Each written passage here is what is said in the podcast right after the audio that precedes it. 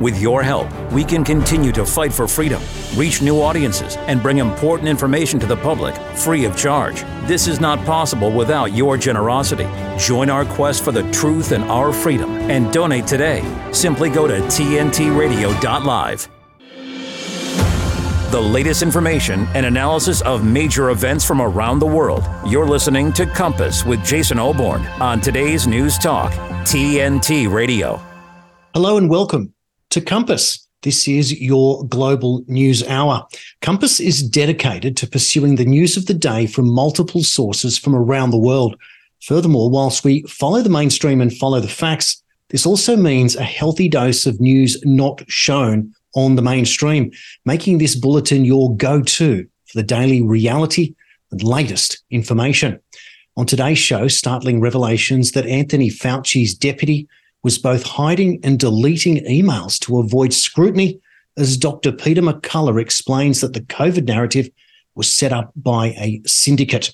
Meantime, we explore the origins of the virus in today's deep dive later in the hour. And Elon Musk is suing Media Matters the left wing media group created by David Brock, forever known as the former lover of Comet Ping Pong's James Alefantis. Brock left Media Matters last November. Donald Trump has praised House Speaker Mike Johnson for releasing January 6 footage.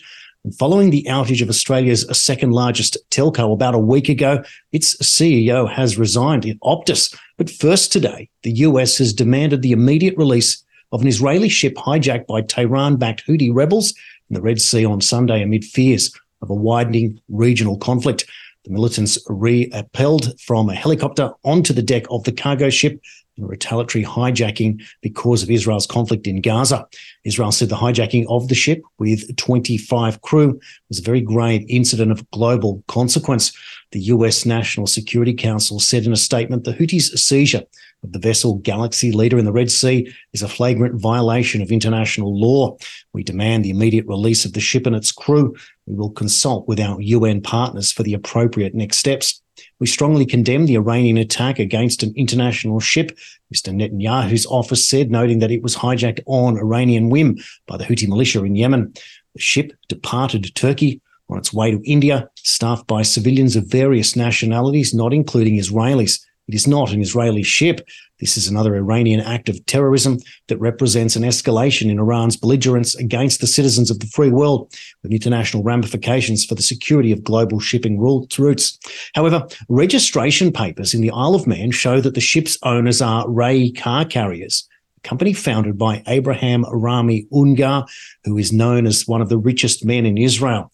Times of Israel reported that Mr. Ungar is aware of the incident, but is not able to comment paper also reported that he is closely linked to Yossi Cohen, the former director of Israel's Mossad. Sunday's hijacking, which took place off the coast of Yemen, comes a day after the Houthis issued dramatic warnings that we will sink your ships with a graphic of an Israeli commercial ship on fire. The hijacked ship was attacked by a team of armed men after it traveled through the Suez Canal and was heading south through the Bab al Mandab Strait from Turkey en route to Pipavav in India. Late last week, the International Maritime Security Construct issued an advisory to all mariners in the Red Sea and the Bab al Mandab Strait between Yemen and Djibouti, warning ships to stay away as far as possible from Yemeni waters and recommended travel at night. 25 crew members on board, mainly from Ukraine, Bulgaria, the Philippines, and Mexico, are being treated in accordance with Islamic principles and values, the Houthi rebels' spokesman Yahya Saree said in a statement. He reiterated the Yemeni warning to all ships with Israeli links that they will become a legitimate target and urged people in the Red Sea to avoid any activity involving Israeli ships or ships owned by Israelis. And the most vulnerable patients at Al Shifa Hospital, dozens of prematurely born babies in critical condition, have been evacuated to the south of the Gaza Strip. Of the 39 babies who've been left without incubators when Al Shifa Hospital was left short of fuel and medical supplies after Israeli forces raided Wednesday, 31 made it out. Mohammed Zakut, Director General of the hospitals in Gaza, told journalists that all 31 preemie babies in Al Shifa Hospital have been evacuated, along with three doctors and two nurses, and preparations are underway for them to enter in Egypt. Israeli forces ordered the doctors, patients, and displaced people at the hospital to evacuate the medical compound, forcing some to leave by gunpoint. Doctors and Palestinian officials told Al Jazeera at the weekend. A WHO team that visited the hospital on Saturday reported that there were still hundreds of patients there, including many in extremely critical condition, trauma patients with severely infected wounds, and others with spinal injuries who are unable to move. Patients and health staff with whom they spoke were terrified for their safety and health and pleaded for evacuation, the agency said, describing Al Shifa as a death zone. Doctors said that four babies had died during the raid. The Ministry of Health says more than 200 patients injured are still stuck in the hospital, unable to leave. With more, we pick up this report from Al Jazeera's Yumna El Sayed. 31 of the premature children that were in a Shifa medical complex have now reached the Emirati hospital in Rafah. The total number of these premature children was originally 39, but eight of them did not make it after the Israeli forces taking over a Shifa medical complex had destroyed the oxygen station and because of the lack of fuel and the destroying of all generators and solar panels in a Shifa medical complex, there was no electricity for the incubators of these premature babies. Eight of them died and 31 have come here. The doctors tell us that four of them are in severe condition. And as you can see with us, at least every incubator has from three to four premature children because of the lack of incubators in this hospital. The majority of the children present were clearly exposed during the last eight days when they were transferred from incubators to other departments that were not prepared to receive them, to services below the standard required for them, and it's clear that they lost weight and that there's a clear drop in temperatures. Yesterday, two of them died. It is clear that some of them suffered from vomiting, diarrhea, and blood poisoning. The medical staff here are pushing to their limits to try to save these premature children. But with the lack of resources and capabilities, the struggle is great. Sayed, Al Jazeera, the Emirati hospital in Rafah. Israel's Otzma Yehudit Party has submitted a bill mandating the death penalty for terrorists, which will be debated this week. I expect all members of the Knesset to support this important law, Otzma Yehudit leader and Israel's national security minister, Itamar Ben Gvir, wrote on X at Saturday. Israel abolished the death penalty for murder in 1952. The last execution took place in 1962 when Adolf Eichmann, one of the architects of the Holocaust, was hanged for war crimes and crimes against humanity. Bill introducing capital punishment was brought before the Knesset in early March. The bill, which would allow judges to hand down death penalty verdicts to people convicted of committing hate motivated murder of Israeli citizens, was approved by MPs in its preliminary meeting. Ben Gvir is known for making harsh and often inflammatory comments about the Palestinians. In August, the US and EU criticised the politician for suggesting that the right of Israelis to travel freely across the West Bank was much more important than some rights of Palestinian Arabs. And Joseph Boakai has become Liberia's new leader after his rival and sitting president George Weah conceded a tight election to mark a peaceful transfer of power in a region that has recently seen many military coups. The country's election commission said on Friday that the 78 year old Boakai, a former vice president, had managed to secure a narrow victory with 50.9% of the vote to Weah's 49.1%, with almost all the votes counted. The Liberian people have spoken and we have heard their voice, Weah said in an address to the nation. I urge you to follow my example and accept the result of the elections, he said, adding that our time will come again in 2029 when Boakai's six year term in office ends. The result marks a considerable shift compared with 2017, when former international football star Weah had succeeded in defeating Boakai comfortably by garnering 62% of the vote. He had ridden a wave of public hope to the presidency, promising to combat poverty, develop the country's ailing infrastructure, and crack down on injustice and corruption. But voters grew disillusioned over time, and the 57 year old Weah was accused of failing to live up to his election promises to improve conditions in the West African nation. Regardless of the results of the vote, The fact that the president conceded even before the final official tally was announced is significant as the region has seen eight military coups in the past three years, raising concerns about the fall or fail of the democratic process. But Boakai told supporters who took to the streets in the capital of Monrovia after he was declared the winner to celebrate. Boakai told the Reuters news agency after the results were announced that we have a job ahead of us to do and I'm excited that the citizens have given us approval. First and foremost, we want to have a message of peace and reconciliation, he said. His victory comes as Liberia is trying to recover from two civil wars between 1989 and 2003 that killed at least a quarter of a million people, and an Ebola outbreak in the mid 2010s that killed thousands. And Argentinians have cast their balance and are ready. Well, a new leader has in fact been declared between the embattled economy minister, Sergio Massa, and the libertarian outsider Javier Milei amid a crippling economic chaos. The two men were competing on Sunday represent starkly different futures for Latin America's third largest economy, creaking under triple digit inflation after decades of debt, financial mismanagement, and currency volatility. Javier Milei calls himself the lion. He claims he has the strength to carry out the reforms needed to get the country out of its current crisis the far right candidate promises to dollarize the broken economy and fight inflation by shutting down the central bank.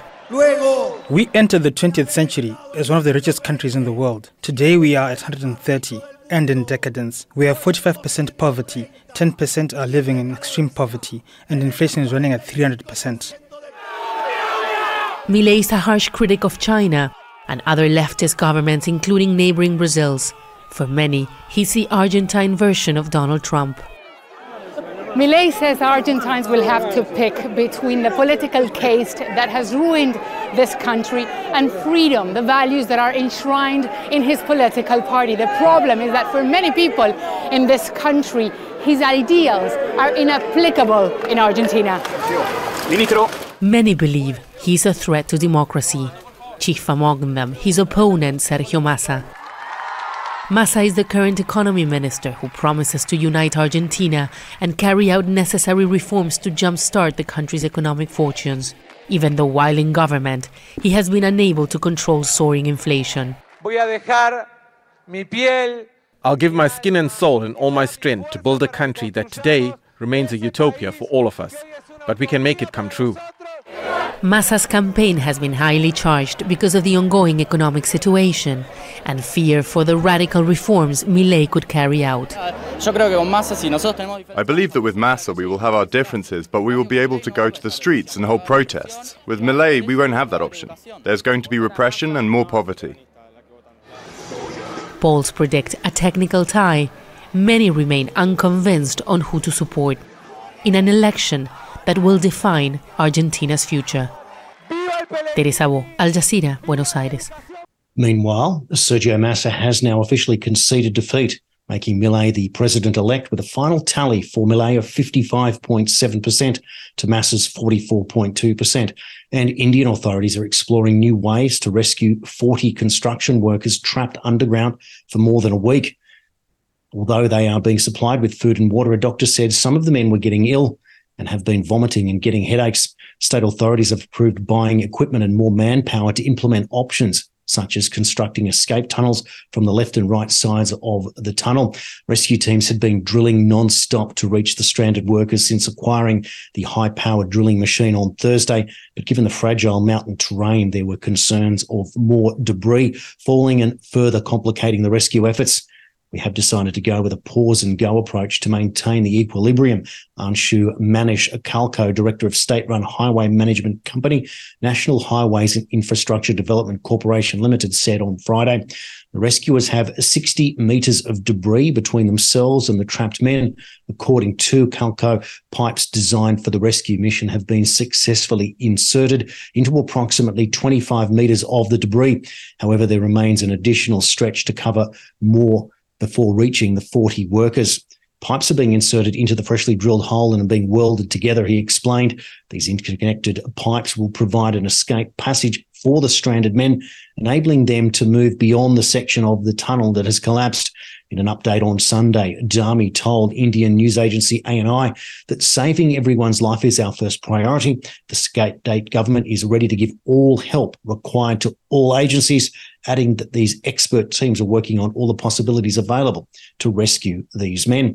The tunnel is part of Prime Minister Modi's ambitious Himalayan Char Dham highway project multi million dollar infrastructure plan to improve connectivity in the state of Uttarakhand and better access important pilgrimage locations.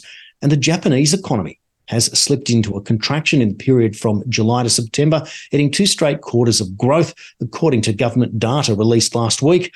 GDP in the world's third largest economy contracted 2.1% in the third quarter, a much sharper decline than decline in a median market projection for an annualized 0.6% drop. The slump followed an expansion of 4.5% in the second quarter. Given the absence of a growth engine, it wouldn't surprise me if the Japanese economy contracted again in the current quarter. The risk of Japan falling into recession cannot be ruled out, said Takeshi Minami, chief economist at the Norinchukin Research Institute. The weak growth and the spectre of slowing inflation could delay the Bank of Japan's exit from negative interest rates, he added. The slowdown has been attributed to stubbornly high inflation that is squeezing household consumption and weak external demand from China and elsewhere, adding pressure on Japanese manufacturers.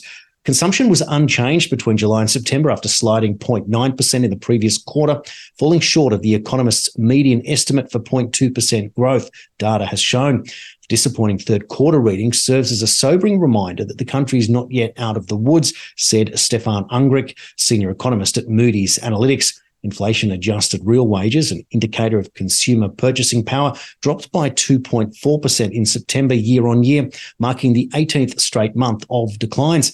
Coming up after the break, Ukraine gets a $1.1 billion loan from the IMF this is Compass on TNT Radio. TNT Radio's Jeremy Nell and Germ Warfare. I feel like they've hijacked some words that have meaning, sustainable and development, because now if I use the word sustainable, I feel like I'm swearing. When you go onto the United Nations website, so if you go and look at uh, their, their documentation, for example, around Agenda, Agenda 2030, what you get is the kind of glossy brochure image of sustainable development. And really, when you look through that public-facing brochure, I think it's probably probably a reasonable description of it of sustainable development. That's all you get. You you just get the sound bites and you just get the claims about how wonderful it is going to be. The UN states that the agenda is an agenda for transformation of the world. Most perhaps acutely its economy, its industrial processes, and perhaps something that is often overlooked us, our societies, and us as individuals. We are to be transformed as well. Jeremy Nell on today's News Talk, TNT Radio. Radio works because of its ability to personalize to the listener. What's exciting these days is that people are rediscovering it. You know, people are really rediscovering just how powerful radio is, how ubiquitous it is. It's in our cars, it's in our homes. There are so many new ways to access it, it's everywhere. To find out more, go to tntradio.live. From world news to global policies and beyond, this is Compass with Jason Olbourne on today's News Talk, TNT Radio. Welcome back.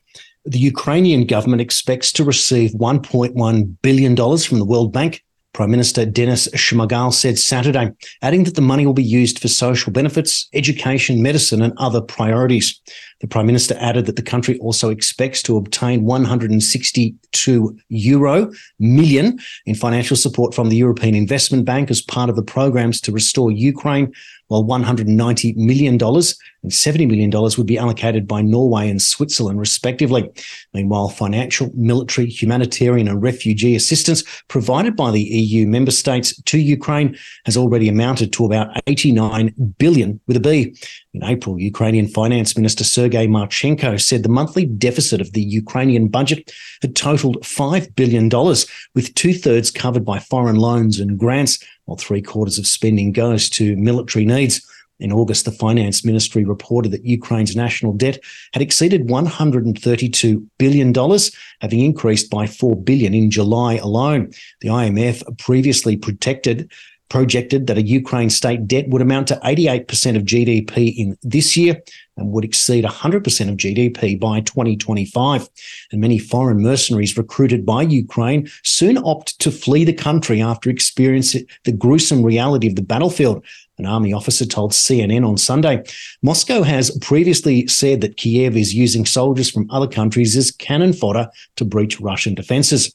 In an interview with the American network, Lieutenant Dmitry Kostyuk said while some mercenaries join the fray because they are attracted to the romance of war, others go because they see fighting as their personal or professional activity, or even because it is a good line on their resume. As a rule, they do not realize what they are getting into. Many people imagine our war is a gunfight with the enemy, but they don't realize how much artillery there is. And you just sit under fire all day, every day, and may not see the enemy at all. Kostyuk noted that while, unlike Ukrainian citizens, foreigners are free to terminate a contract with the military. After seeing what the hostilities look like, almost half the people said, no, no, this is too much. This is not the kind of war we signed up for, the officer claimed. The Russian military has repeatedly warned that foreign mercenaries recruited by Ukraine are viewed as a legitimate target, having launched long range missile strikes on their training camps on numerous occasions. And pundit and comic Bill Maher told former DNC chair Donna Brazile that this problem with President Joe Biden running in 2024 isn't that Biden's too old, it's that he's going to lose. On Friday night's edition of HBO's Real Time with Bill Maher, he spoke with Brazile and former Congressman Adam Kinzinger in the overtime segment about politics and the 2024 race. Brazile did not express any specific confidence in a Biden win, but did reply that he's won after having been predicted to lose before. I do not count out Joe Biden, she said. Okay, what do you think of prominent Democrats like David Axelrod calling for Biden to, quote, get out or get going? Did he say that? Get out or get going? Uh, I believe in a tweet or two and some stuff. Look, mm, people who think that Joe Biden is, is, is perhaps too old, they are right. Perhaps. don't, don't, spill the water, something might come out of it. Uh, it's not that. it, eh, you know, everyone ages differently. I agree. I've said, and, and, you know, so so Betty White lived to be 99. No. Mick Jagger is still twisting his ass. Mr. Right. Tease, no, Mr. I, I, I, have been the one making that case year after year here against ageism. I always said it's a case by case basis. It's but, a case by but for case. that argument to have teeth, all, you also have to be the person who can go, yeah, but this is the case. And it, I, have said it before. Do I think Joe Biden can do the job? Absolutely. Yes. I don't think he can win the job. And that's what I care about. He's going to lose because the people think he's too old. And perception is reality. I'm sorry. Optus chief executive Kelly Bayer Rosmarin has resigned from the troubled telco after a massive outage cut off more than 10 million Australians from phone and internet services earlier this month. It was the second reputational disaster of Miss Bayer Rosmarin's watch after last year's cyber attack, where her response, like the outage, was widely criticised. Bayer Rosmarin said that it had been an honour to serve as the Optus CEO, but that it was an appropriate time to step down. I've come to the decision that my resignation is in the best interests of Optus moving forward, she said. It's been an honour and a privilege to lead the team at Optus and to serve our customers. I'm proud of the team's many achievements and grateful for the support of the Optus team and the group itself. I wish everyone in the company every success in the future. Chief Financial Officer Michael Venter will act as interim CEO. And Joel Guerriau, a French senator and member of the centrist Horizons Party, was arrested on Thursday amid allegations that he drugged a female MP without her knowledge or consent after she became ill at his home, prosecutors said Friday. Sandrine Josso, who reports indicate has known Guerriau for more than 10 years, felt unwell after accepting an alcoholic drink at the Paris home of the 66 year old senator on Tuesday. The 48 year old member of the National Assembly sought medical treatment and tests, then revealed the presence of the drug ecstasy in her system, prompting her to file a complaint. A criminal complaint at that, authorities in the French capital said. Guerriau was arrested Wednesday evening. The Paris Public Prosecutor's Office confirmed in a statement to Politico, without their knowledge, a suspicion of administering to a person a substance which may alter their judgment or control over their actions in order to commit rape or sexual assault. Prosecutors added that ecstasy was found at Guerriau's home during the raid. Josso was said to be in a state of shock following the incident. Her lawyer, Julia Minkowski, told AFP. Guerriau's Horizons Party is part of President Emmanuel Macron's parliamentary coalition. In 2016, Guerriau drew media attention when an image of his male genitalia was published on his Twitter account. He later claimed that his account had been hacked. If convicted, Guerriau faces up to five years in prison and a fine of up to 75,000 euro. And coming up after the news headlines, Elon Musk is suing Media Matters for manipulating its algorithm in an attempt to steer advertisers away from its platform. This is Compass on TNT Radio. This is today's News Talk Radio, TNT. Here is the news. Matt Boyland here with a look at your TNT headlines. Israeli Prime Minister Benjamin Netanyahu has defended this week's raid on Gaza's largest hospital. Turkey's president has declared Israel a terrorist state, warning Netanyahu his days as Prime Minister are numbered. And Moscow has warned there is a real possibility diplomatic relations between the US and Russia could be severed entirely if Washington keeps pushing confrontational policies. The common housefly, caught in the clutches of the spider's web. Every move it makes just makes matters worse. Then, dinner time. Feast on the captivating stories, videos, and helpful information on our website. Whoa. Dinner's ready. Oh, man. Escape is futile. Just one more video. Get stuck in our web. TNT Radio. Dot live. Welcome back. In some breaking news now, Western Australia has enacted a fresh mask mandate commencing today in high risk hospital settings for patients and staff. The latest COVID data up to November 8 reveals that only 1.9 million Australians aged 18 and up are considered recently vaccinated or vaccinated within the last six months. For younger Australians, the take up of a booster dose has stalled only 5.5% of Australians aged 18 to 64 years are rolling up their sleeves for the jab. And only 39% of aged care residents across the country have received a COVID booster in the last six months. And in the next segment, I'll do a deep dive into the behavior of Anthony Fauci, and featuring some information from Dr. Peter McCullough that's coming up after the next break. Meanwhile, Elon Musk has announced a lawsuit against Media Matters and those who colluded with them in an attempt to smear his website X. What happened? Well, Media Matters ran an alternate account and was refreshing the feed at an alarming rate in an attempt to get ads to appear next to what is condemned bad content. The reality is the content was only seen by one or two people, including the Media Matters account that published it. An ex executive has disclosed that the content highlighted in Media Matters article constituted a mere 50 out of 5.5 billion ad impressions served throughout the entire day. In reality, virtually no authentic users encountered those ads juxtaposed with the mentioned content, except for Media Matters employees who intentionally exploited the system to locate such material. So, how did Media Matters achieve it? They created three new accounts, each following only a small number of accounts posting objectionable material. By relentlessly refreshing their timeline 13 times more frequently than an average user might, they were able to capture screenshots of major corporate advertisements alongside the targeted content. This revelation exposes Media Matters' calculated strategy. Generating these screenshots is leverage to compel major advertisers to withdraw their ads from X. Is it deceptive, manipulative, or evil? X actually did what they said they'd do. They limited the reach of anything offensive. What Media Matters wants is for the internet to be completely regulated so only the content they agree with can be shared.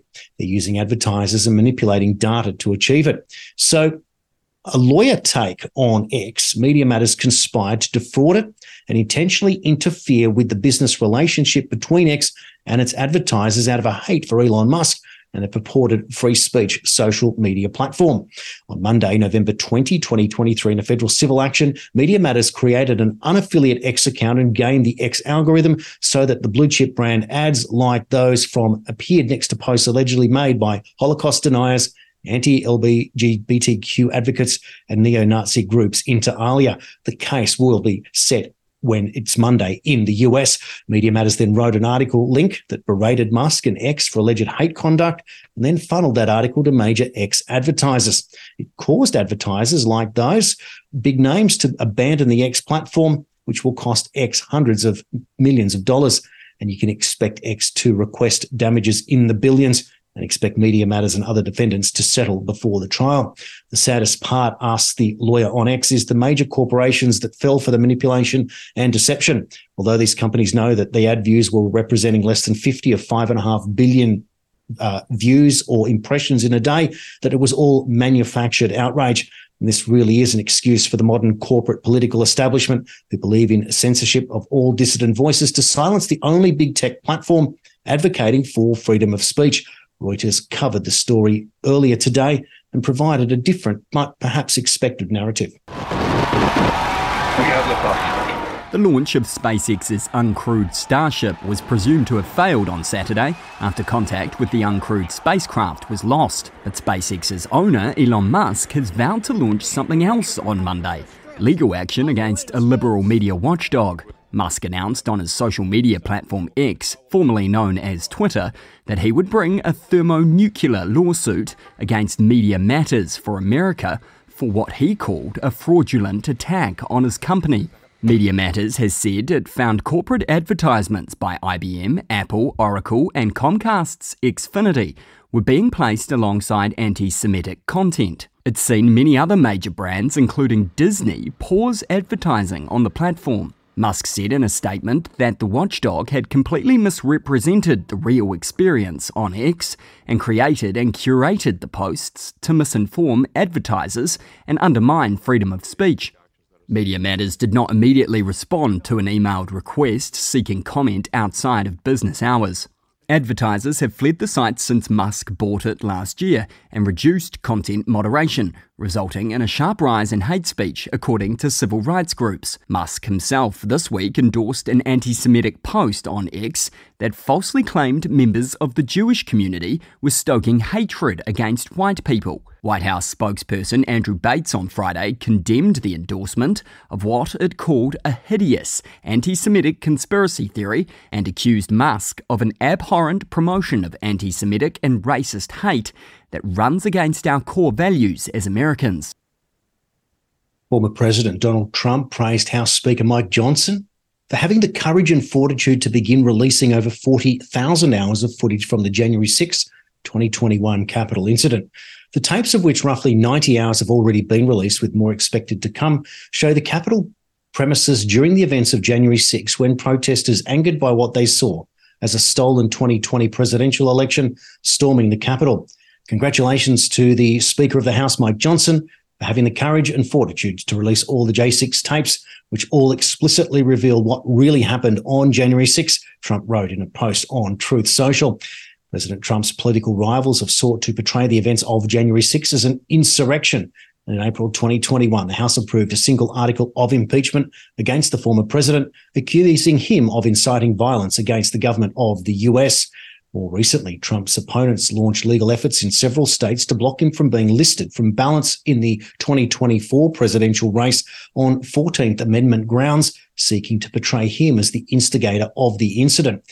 These cases in Colorado, Michigan, Minnesota, and elsewhere basically argue that the former president took part in an insurrection by giving an impassioned speech on January 6 before the Capitol breach occurred.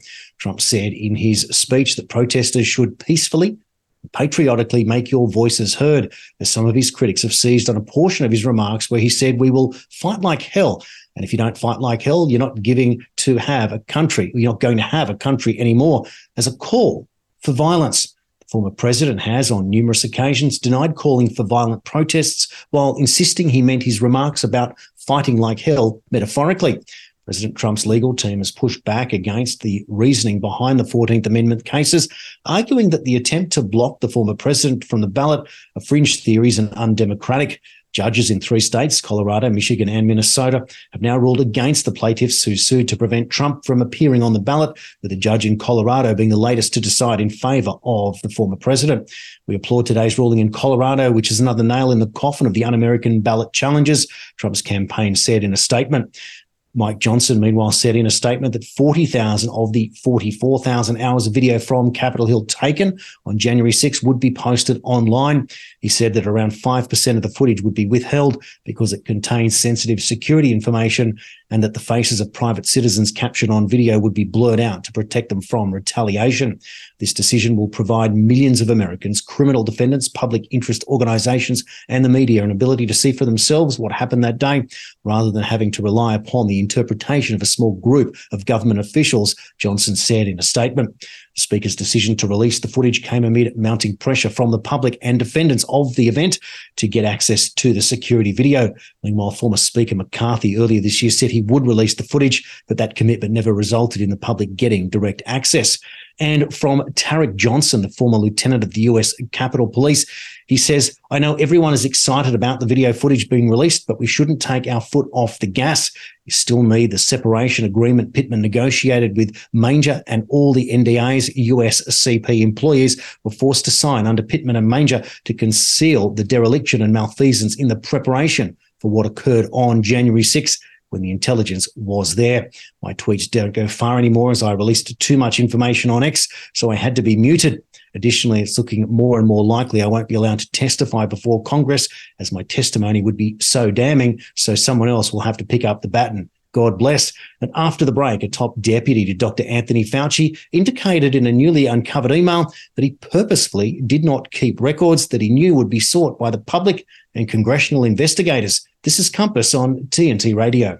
Give me a minute with TNT Radio's Steve Malzberg.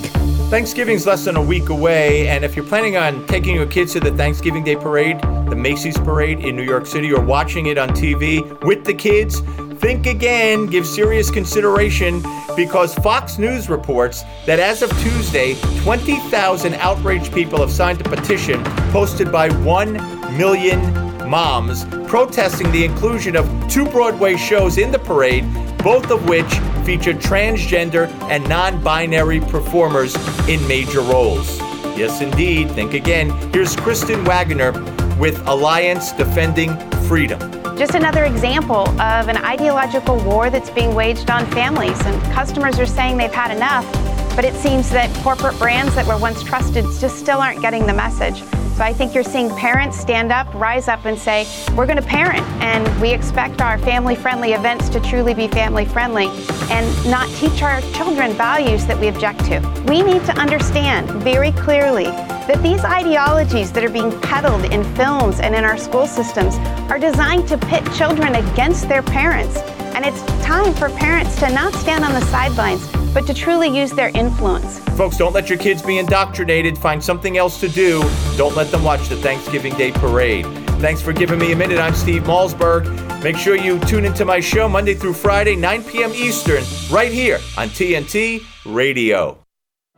I'm Nyheim Hines, professional football player and proud supporter of the Muscular Dystrophy Association. My mom was diagnosed with muscular dystrophy when I was 14, and I watched her struggle. But MDA helped her get the best treatments and care, and they also help kids like my buddy Ethan.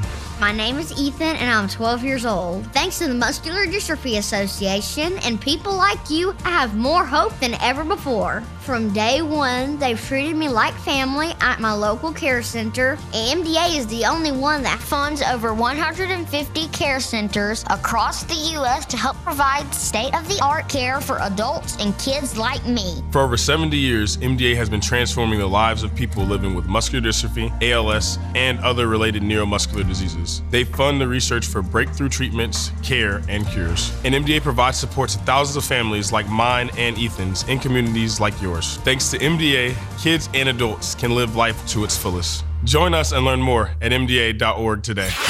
You're with Jason Olbourne and Compass on today's News Talk Radio, TNT. Welcome back. The top deputy to Dr. Anthony Fauci has indicated in a newly uncovered email that he purposefully did not keep records that he knew would be sought by the public and congressional investigators. I have retained very few emails or documents on these matters and continue to request that correspondence on sensitive issues be sent to me at my Gmail address, Dr. David Morens, the deputy, wrote in the June 17, 2021 missive. Senator Ron Johnson obtained the email and included it in a letter to Health Secretary Xavier Becerra. Dr. Morens wrote to the colleagues after senators, including Johnson, wrote to the then National Institutes of Health Director, Dr. Francis Collins, asking for documents on how the NIH handled the COVID 19 pandemic, which started in a city that features a laboratory that can run risky tests with funds from the NIH. Based on this email, it appears that Morens may have intentionally deleted or destroyed records relating to the origins of COVID 19, given his admission that he has retained very few emails or documents on these matters, Johnson told Becerra. Further, Dr. Morens' stated preference to receive correspondence on sensitive issues through Gmail shows an apparent evasion of federal record keeping requirements and a complete disregard for transparency. The Department of Health and Human Services, which includes the NIH, has repeatedly failed to hand over records that Johnson has requested, the senator noted. Morens' apparent actions may have directly obstructed my oversight efforts, he wrote, and Becerra's agency did not respond to a request for comment. Morens is the senior advisor to the director of the NIAID, an NIH institute that was headed until late 2022 by Dr. Fauci. Morens has worked for the agency for more than two decades. The title of the email was Confidential Without Our Small Group, Please, according to Senator Johnson. In the missive obtained previously in the US House of Representatives panel investigating the pandemic, Morens wrote to a group of scientists that I try to always communicate on Gmail, Gmail because my NIH email is FOIA'd constantly. Under the Freedom of Information Act, members of the public can request information like emails from the federal government. Morens disclosed in the July 9, 2021 email that his Gmail had been hacked and until IT can get it fixed, I may have to occasionally email from my NIH account. Don't worry, just send to any of my addresses and I will delete anything I don't want to see. In the New York Times, he also wrote. Meanwhile, Michael Chamberlain, director of the watchdog Pub Protect the Public's Trust, told the Epoch Times in an email that the missive showed a pretty brazen effort to avoid public records requirements. Federal law provides in part that people who attempt to conceal or destroy government records face criminal prosecution. Johnson, meanwhile, referred the matter to Christine Grimm, the Inspector General for the Department of Health and Human Services. Johnson said that Morens' email talking about deleting records revealed an attempt to limit public access to certain communications directly related to COVID 19, potentially in violation of federal record keeping requirements. In a new letter this week, Johnson pressed Grimm on what action, if any, has been taken while noting the email he had uncovered. A spokesperson for Grimm's office told the Epoch Times via email that the office received the letter and are reviewing it to determine the appropriate response. What are these medical health authorities really up to? Why are they deliberately hiding such information? And why are medical authorities always preferring to look the other way despite the protestations? Why would these health professionals not want to know where the virus came from unless they made it themselves for whatever reasons? Profit, control, or an agenda? This show, we have explained how a group of organised associates appear to be working together to reshape the world the way that they see it. Let's now cross to Dr. Peter McCullough for what he sees as what is really going on here. What's happened is a biopharmaceutical complex has formed. This is a syndicate. It's a carefully organized syndicate. They've been meeting together in Davos, Switzerland for years on this. And everybody is in on it that you can see uh, uh, in places of wealth and authority in the world. This complex has figured out that in the setting of a medical emergency, in getting the worldwide impetus behind this, that doors of treasuries of governments all over the world will open and money will pour out into the complex. The complex will invest in itself. The complex will co opt and collude with anybody they need to accomplish this goal, and they will reward those people with future jobs in the complex. The complex is at the top, we believe, the World Health Organization, the Gates Foundation, the Wellcome Trust, the Rockefeller Foundation, the World Health Organization, UN, Gavi, UNITAID, CEPI, the Coalition for Epidemic Preparedness and Innovation, formed by Gates and World Economic Forum. All the regulatory agencies, and I could just go all through them from the FDA, the CDC, the NIH, the TGA, the MHRA, uh, SAHPRA in South Africa, they've got them all. And you know the complex is active by just watching the movement. Scott Gottlieb, is one of my contemporaries, former FDA commissioner, he's in the complex. He's on the board of Pfizer now. His predecessor, Stephen Hahn, who was very active as I was active in the early parts of the pandemic, now works for the venture capital firm supporting and funding Moderna. Recently, a high ranking uh, official in the UK in the medical response just joined Moderna itself. Deborah Birx, remember her, the scarf lady who's in the. Uh, yes, she's now CEO of a biotech company. As part of the emerging new media, it is incumbent upon us to continually break new ground in terms of explaining the reality that has been grossly underreported in the mainstream.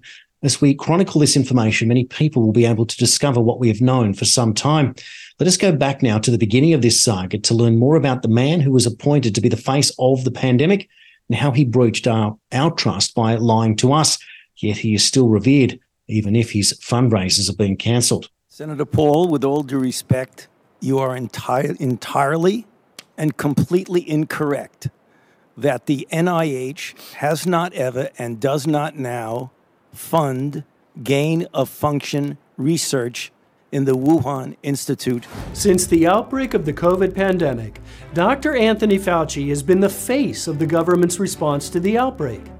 Fauci appears on corporate media outlets as the go to science advisor to the media on an almost daily basis.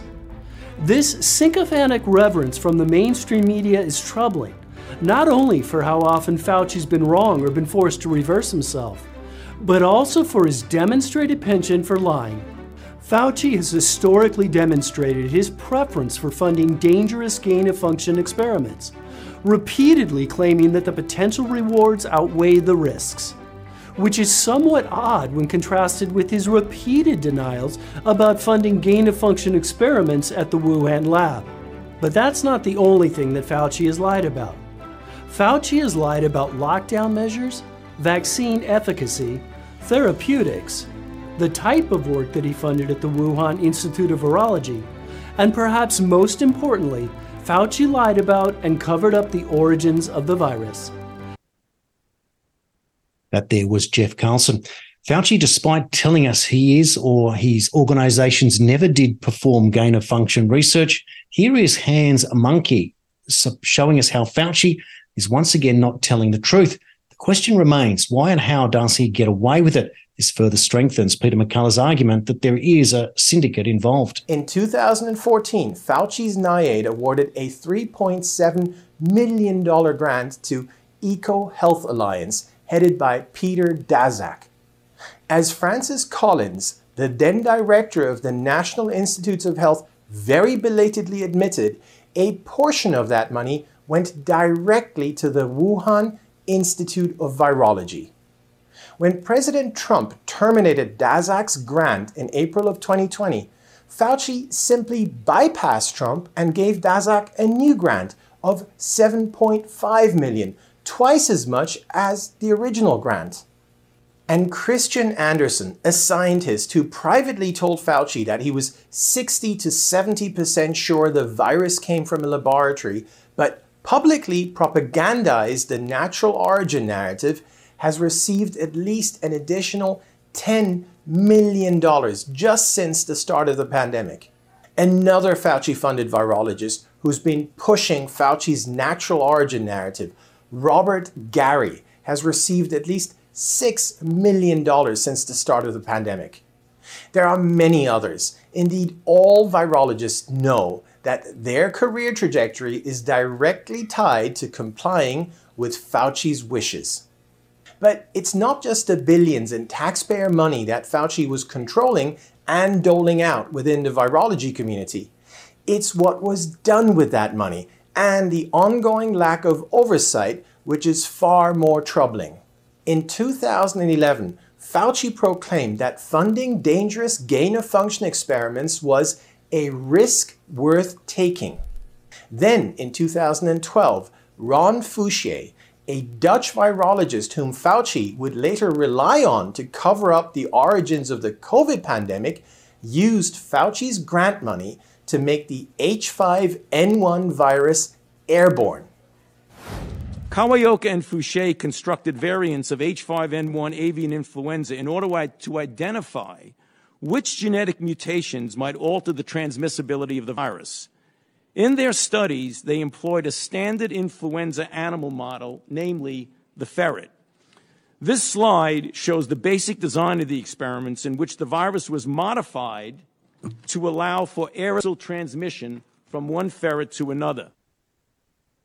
Just extraordinary. Is it any wonder that Fauci was determined, therefore, to push the natural Wuhan wet market theory that a man ate a sick bat and the species specific bat coronavirus was now able to cross species?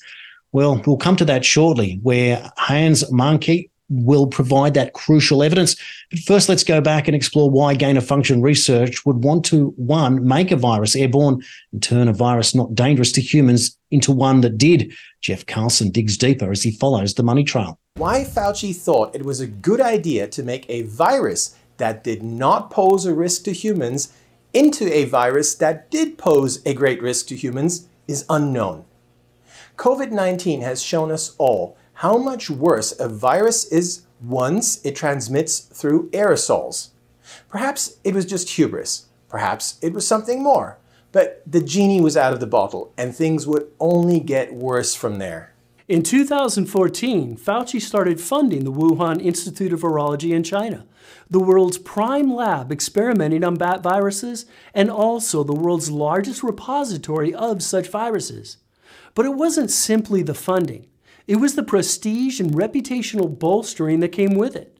For China and the Wuhan lab, the science community recognitions that came with NIAID funding far exceeded the funding itself. Unsurprisingly, going forward, the Wuhan lab made sure to mention the NIAID in its publications and projects. Only a year later, in 2015, the Wuhan Lab's director, Shi Zhengli, was afforded the opportunity to collaborate with the so called godfather of gain of function experiments, Ralph Baric of the University of North Carolina. That collaboration, funded by Fauci's NIH, led to the transfer of important tools and know how, including humanized mice, from the United States to China. The collaboration also led to a highly controversial study in which Baric and Shi created chimeric viruses that were virulent in humans, leading to immediate warnings from the scientific community that the only impact of this work is the creation, in a lab, of a new non natural risk. Not only did Fauci fail to heed these warnings, he made matters exponentially worse by explicitly allowing the Wuhan lab to use taxpayer funds to continue to conduct dangerous gain of function experiments on bat viruses in communist controlled China. This decision came despite the Obama's administration's ban on such experiments. When his own China representative Chen Ping issued several warnings about the Wuhan lab, including the fact that she'd been denied access and that the lab was engaged in secretive nanotechnology experiments, Fauci again did nothing. The funding simply continued. So, how do we know that Fauci's warning that Donald Trump would certainly receive a surprise pandemic outbreak during his term in office? And how do we know that something is amiss with the way in which this syndicate covers its tracks?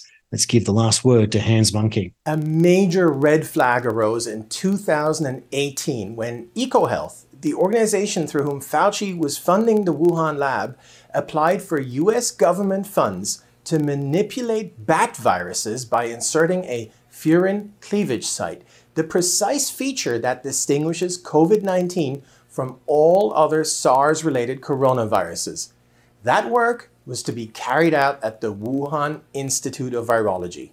Soon after, in 2019, EcoHealth failed to submit a routine annual report on its activities at the Wuhan lab.